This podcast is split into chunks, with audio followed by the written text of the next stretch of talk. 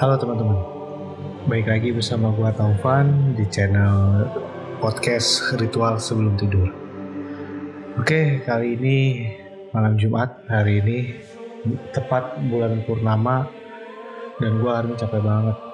Karena lo tahu, ini AC nyala dari tadi dengan fan penuh dan juga uh, di 19 derajat dan juga gue udah ngulang-ulang ini ngerekaman tiga kali gue bayangin tuh. Karena tiba-tiba mati kameranya? Gue biasanya gak pernah gitu. Aduh. Aneh sih menurut gue sudahlah biarin aja. Serah dia mau ngapain ya. Oke kali ini gue udah dapat satu buah email dari cewek. Dia itu namanya Tia dia itu berprofesi sebagai admin. Sumpah sih ini gerah banget. Assalamualaikum Bang Topan. Nama gue Tia. Gue sehari-hari berprofesi sebagai admin. Gue tinggal di Kebayoran Lama. Dan gue juga kerja cukup deket. Setiap hari gue ke kantor, naik motor. Gue kerja di daerah Senayan di salah satu mall. Ini panas banget samping kiri gue. Kejadian yang gue alami ini sekitar berapa tahun lalu dan membekas sampai sekarang. Saat itu sore, sewaktu gue mau pulang kerja, hujan lagi deras banget. Karena gue gak bawa jas hujan, gue terpaksa nunggu sampai hujan reda. Biasanya jas hujan itu habis pakai gue jemur, tapi kali ini gue lupa naruh lagi di jok motor. Gue nunggu hujan reda sama tiga temen gue. Gak lama hujan udah mulai reda tuh. Gue dan temen-temen gue buru-buru ke motor buat jalan pulang. Mereka pulang ke arah yang beda-beda. Kalau dari arah tempat kerja gue ke kebayoran lama rumah, gue selalu ngelewatin palang pintu yang cuma dijagain sama tukang parkir. Ada pos kecil kayak bukan palang pintu resmi dari perkereta apian. Sebenarnya ada palangnya, tapi palangnya itu cuma bambu doang dan ada yang jagain. Yang ngeliatin kereta tuh lewat dari arah mana. Kalau yang sering lewat sana sih pasti tahu itu palang kereta kedua kalau zaman dulu, bukan palang kereta yang ke arah Permata Hijau. Jadi kalau dari arah Senayan itu uh, belok kiri dulu ke arah Gandaria tapi lurus. Nanti ketemu tuh palang kereta sebelah kanan ke arah kebayoran lama. Tembusannya ke Gang Limo. Kalau sekarang kan palang kereta arah Permata Hijau udah ditutup sama pagar. Di palang kereta api itu di palang kereta api ini emang selalu macet kalau arah pulang kerja. Padat banget sabar-sabarlah gue ngantri selap selip akhirnya sampai gue di posisi paling depan. Nggak berapa lama palang pintu ditutup. Ada kereta yang dari arah Palmerah menuju ke Bayaran Lama. Palang bambu akhirnya diturunin sama tukang jaga periwitan tuh udah bunyi. Gue lagi anteng di posisi depan gue ngeluarin handphone. Tiba-tiba gue lihat ada orang nyelak barisan kayak buru-buru gitu. Gue nengok dia pakai motor metik dan dia ngegas-ngegas nggak jelas. Gue ngeliat dua orang cewek cowok. Akhirnya dia robos tuh palang dari bagian sebelah sisi kanan yang nggak kena palangnya. Mau dihadang kan sama penjaga palang? Dia langsung tancap gas. Otomatis si tukang palang minggir. Dan kecelakaan itu terjadi mereka berdua dihantam sama kereta. Sepersekian detik gue ngeliat dengan jelas kehantam sama kereta. Keseret lah itu motor. Semua orang yang di situ tuh berdiri melongo ngeliat. Rame dah di situ. Ada beberapa pemotor yang menginggirkan ninggalin motornya buat ngeliat korban. Ada beberapa juga yang cuek termasuk gue nggak nyamperin ngeliatin. Ya tapi gue kan penasaran juga gue diem aja dulu di situ 15 menitan gak lama ada orang nih yang mau balik ke motor abis ngeliat korban gue kepo dong gue tanya pak Mati ya tuh orang berdua? Iya mati mbak. Sendiri doang itu mbak yang ketabrak. Hah? Sendiri? Berdua kok pak. Cewek cowok. Orang tadi saya ngeliatnya berdua. Kan jelas-jelas saya depan palang pak. Kata bapaknya. Sendirian kok. Saya kan posisinya ada di belakang orang itu. Pas dia mau nerobos. Itu mbak lihat aja kalau nggak percaya. Anjir. Gue sih ngeri ya kalau di palang pintu gitu gue biasanya kalau di palang pintu tuh selalu ya posisi tengah lah karena gue nggak berani di bagian depan berarti ini cuma satu orang ya yang cewek itu sih kemungkinan sih ya makhluk goib tapi ya kenapa ada sore-sore ya? Atau mungkin jangan-jangan tuh apa ya setan korban kecelakaan juga kali ya cewek? Ih gue mah ah udah. Gue sih belum pernah ya namanya syukur alhamdulillah tuh belum pernah lihat yang namanya kecelakaan kayak gitu. Cuma ya biasanya emang kalau di apa namanya dekat-dekat kereta itu katanya kan ada setan budek ya kan? Dia itu ya nutup kuping kita nutup mata gitu kan. Jadi nggak denger kalau kereta lewat. Ya berdoa aja lah kalau kalian tuh di depan-depan palang kereta gitu kan. Berdoa sebelum berangkat ya kan. Ngeri kayak gitu.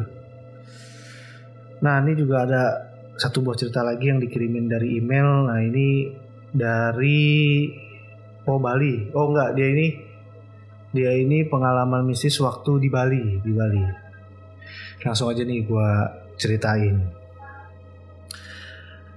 Halo podcast sebelum Halo podcast ritual sebelum tidur. Gue ada pengalaman mistis waktu gue di Bali. Oh iya perkenalkan nama gue Raden. Biasa dipanggil Aden sama teman-teman gue Ngomong-ngomong gue gak ada keturunan keraton ya. Tentang-tentang namanya Raden sih Ya emang Biasa sih Raden tuh orang-orang keturunan keraton Jogja ya Keraton Jogja, Solo gitu mungkin ya. Kejadian itu pada saat gue lagi wisata ke Bali nih uh, bareng empat temen gue gue ke Bali tuh backpackeran naik bis sama naik kapal laut kan pasti naik kapal laut. Teman gue ini sebut aja si A si B si C dan si D semuanya laki-laki ya di perjalanan biasa aja. Normal bersenang-senang happy lah. Langsung aja nih pas sudah sampai di Bali kita cari-carilah penginapan. Penginapan dengan kocek-kocek terjangkau. Dapat nih ini gue sambil ngerokok ya karena nih sumpah hawanya sih gak enak. Dapat nih gue lupa di daerah mana itu namanya di Bali itu kita ada rencana mau jalan-jalan ke Uluwatu, Tanah Lot, Kuta, Bedugul, Pura Besaki, GWK, dan beberapa tempat lainnya. Kita rencana seminggu sih di Bali, biar santai, nggak buru-buru. Hari pertama kita jalan-jalan ke Uluwatu dan GWK. Oh, hari pertama kita jalan-jalan ke Uluwatu dan ke GBK. Hari kedua kita ke Tanah Lot. Di hari ketiga kita berencana nih pindah penginapan ke dekat Bedugul. Kita ke Bali sewa tiga motor. Daripada mobil lebih enakan naik motor lebih murah juga kan? Akhirnya sampai nih di Bedugul seharian tuh. Normal lah nggak ada nggak ada apa-apa. Nah di hari keempat kita pindah lagi pindah penginapan di dekat-dekat Pura Besaki sehari tuh kita tidur dulu deh istirahat full capek abis warawiri karena kan habis dari Purwobasaki nanti mau balik lagi ke Kute buat nginep rada lama menghabiskan waktu di sana. Setelah istirahat full di penginapan, lalu kita ke Purwobasaki kan, karena normal tuh nggak ada apa-apa. Akhirnya kita berlima balik nih ke penginapan.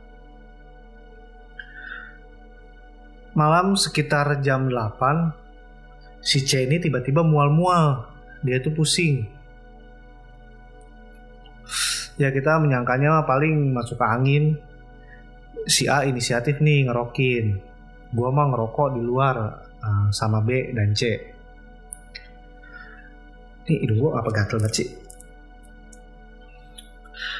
Abis dikrokin, gue tanya, enakan? Udah nih mendingan, kata si C. Ya udah ngopi dulu nih, ngopilah sambil ngerokok akhirnya. Gak lama, si C ini yang tadinya mual-mual masuk ke dalam. Gue pusing lagi nih kayaknya, gue ke dalam dulu ya. Kata anak-anak jawab, iya lu tidur pakai selimut aja, kuluban biar keringetan. Gua A, B, dan D ngerokok dan nyusun plan mau ngapain aja besok. Tiba-tiba si C ini dari dalam selimut teriak-teriak nggak jelas. Pakai bahasa apa dah gue nggak tahu deh. Ya gue langsung level kan. Wah tuh si C kenapa tuh? Dibukalah itu selimut sama si B. Uh pasti buka. Mata si C tinggal putih doang. Dia ngeliat kita kayak nyeringai gitu. Anjir. Panik lah. Anjir, gimana nih? Si D bilang, pegang, pegang, pegang. Si C ternyata kesurupan. Akhirnya si A, B, dan D termasuk gue megangin tuh. Uh, tenaganya kayak pantau berontak terus. Sampai kita berempat mental. Pegangin lagi. Gue coba pencet jempol kaki. Dia teriak-teriak kan. Ah udah ngoceh pakai bahasa Bali sih kayaknya. Jempol tangan gue pencet. Teriak-teriak teriak-teriak juga. Gue bilang, keluar gak lu? Dia malah ketawa menyeringai dengan mata putih semua. Jadi merindih gue. Gue coba kan sambil baca-baca ayat kursi, al-ikhlas, anas, al-falak berkali-kali. Mempan juga kagak. Malah makin jadi-jadi berontak terus. Ada kali itu 20 menit kita nahan dia.